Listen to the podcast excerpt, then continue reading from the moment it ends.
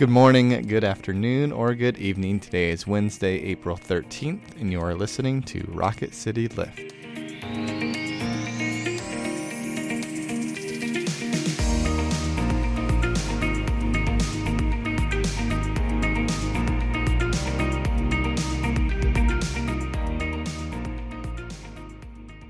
Hello, all. Welcome back to Rocket City Lift. I'm Brett Goodeman. And I'm Tara Bolger. We come to you three times a week to bring a bit of a spiritual lift to your day. We are going to be in the book of Psalms today, but before we get to that scripture, let us begin with a prayer. Friends, this prayer was written in the 17th century. So let us pray. O Lord Jesus, who came down from heaven to redeem us from all iniquity, we beseech you to write your word in our hearts, that we may know you and the power of your resurrection and express it in turning from our sins.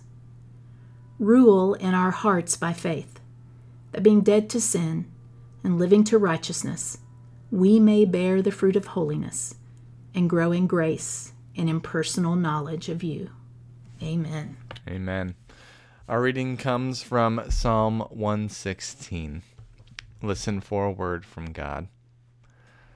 I love the Lord because he has heard my voice and my supplications. Because he inclined his ear to me, therefore I will call on him as long as I live.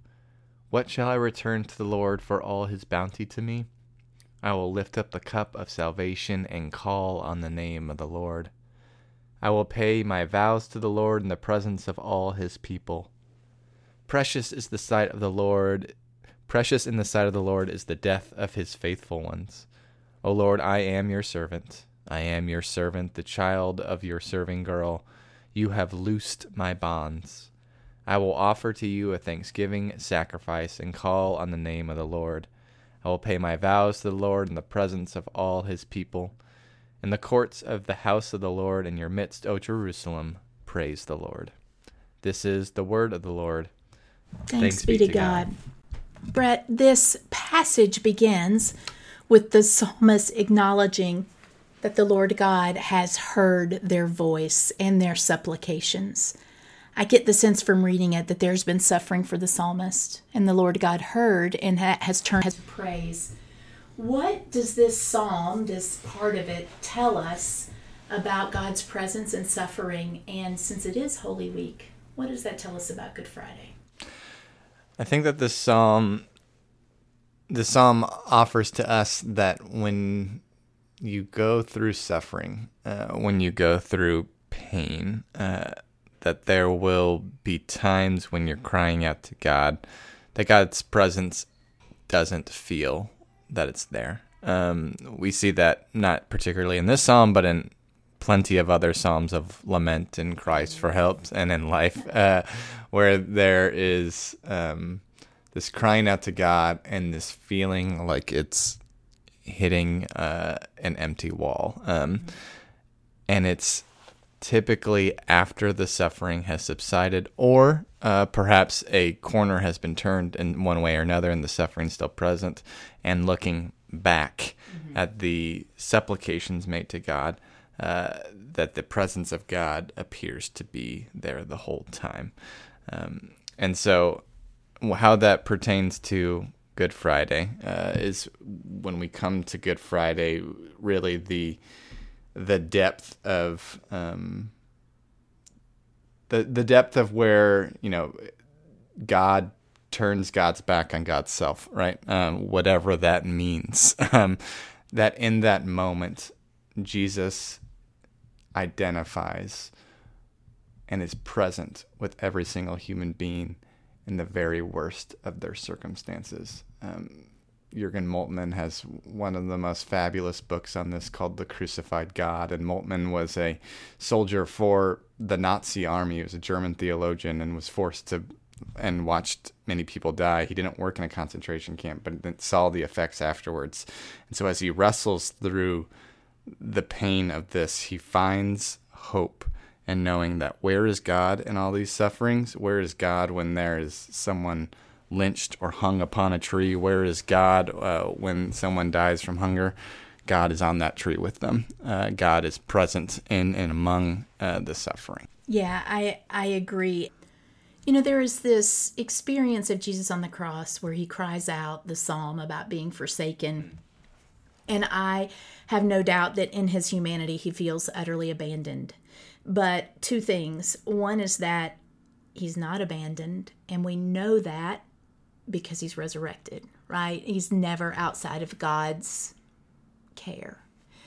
Um, and I also think that we have to remember that, you know, for those who had grown up in um, Judaism at Jesus' time, to cry out to God, even in pain, was an act of faith mm-hmm. um, because it took seriously that God was there and that God was listening and that God would not abandon you. Um, so I love that even in incredible pain, even in feelings of abandonment, even then, Jesus Christ is faithful, faithful to who God is. Um, and I can only hope to do the same when presented with much easier circumstances. What you know, I was looking at the quote that you picked up for today. That's from the Brothers Karamazov, which is a favorite of mine, and it's spoken uh, at the end of the life of Father Zosima, who's kind of the spiritual mentor of the main character Alyosha. He's he's um, the head monk in this monastery. Uh, Alyosha is think, wanting to become a monk, and actually, Father Zosima tells him he can't be a monk. He has to go out into the world. Uh, mm. That the world needs him out in the world. And uh, right after this, you know, this is like one of the last things Father Zosima says. Alyosha records it, uh, and as he approaches his deathbed, everyone is presuming that Zosima, uh, as in accord with many other saints, when he dies, he won't it won't be smelly. He'll have uh, a fragrance which is several other saints. There's hagiographies that say things like that happen.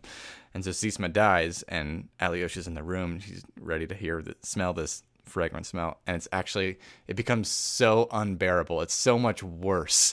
And Alyosha faces this crisis of faith of this person that he cared about this person that he looked up to they thought you know this would be the moment that kind of crystallized mm-hmm. uh, what he was called to do uh, but instead he experiences kind of the messiness of the world uh, and the reverence that comes with it uh, and it transforms him uh, and at that point he's actually able to listen to father zosima's advice to go out into the world um, all that to say i think that there are times where our expectations are subverted, where suffering happens, where difficulties happen, uh, and it actually transforms us into better human beings, right? Uh, Absolutely. And that's only through the presence and redemption of Christ that we get there. Mm-hmm.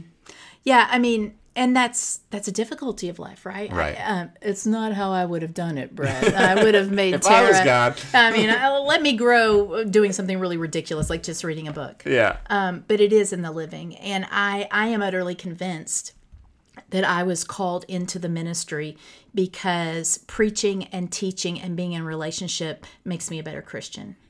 Um, other people may grow in their faith in different ways using their gifts.